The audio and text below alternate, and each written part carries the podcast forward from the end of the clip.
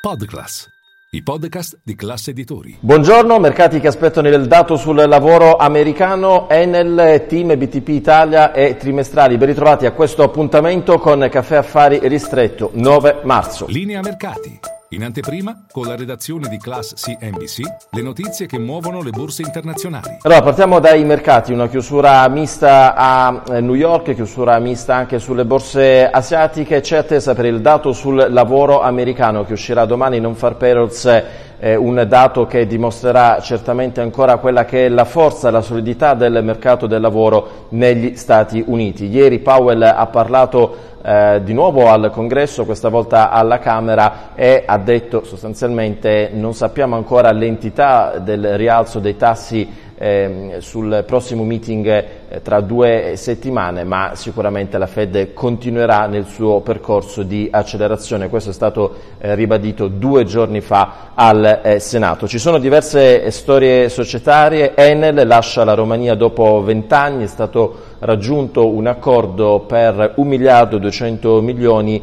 ehm, con un gruppo greco, Public Power Corporation, di tutte le eh, partecipazioni nel eh, paese. Si avvicina eh, il, la, la, data domani eh, le parti correlate eh, di eh, TIM, un vertice in cui si esaminerà l'offerta di Cassa Depositi e Prestiti. Ieri intanto ha parlato in occasione della presentazione dei conti di eh, Vivendi il CEO Arnaud de Poifontaine che ha detto eh, entrambe le offerte arrivate finora non rispecchiano quello che è il eh, valore della rete e quindi eh, per il momento sono in stand-by sia l'offerta di KKR che quella della Cassa Depositi e Prestiti. Dicevamo continua la stagione delle trimestrali a Piazza Affari in giornate risultati di Talgas, Autogrill, Prismian e eh, Prada sono alcune delle principali trimestrali. Chiudiamo con il BTP Italia, si è chiusa la tre giorni destinata al retail con una domanda che ha superato gli 8 miliardi e mezzo di euro. Da oggi il turno degli istituzionali.